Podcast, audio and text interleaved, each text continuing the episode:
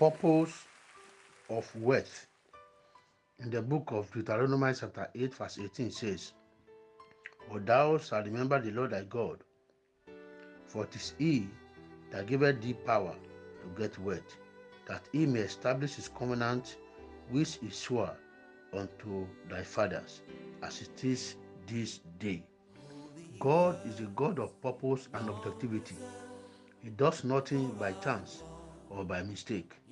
So God is blessing you this season for the purpose of using the wealth to bless and advance his work.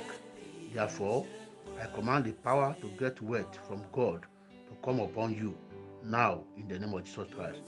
May God establish his covenant of wealth with you, heaven to bring forth blessings upon you, rain to rain upon you in this season and out of season, so that you become a blessing and not just blessed, and that your band will be full at all times.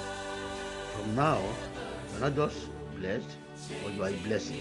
Go ahead and do the work of God with the blessing of God in your hand. In Jesus' mighty name. Amen.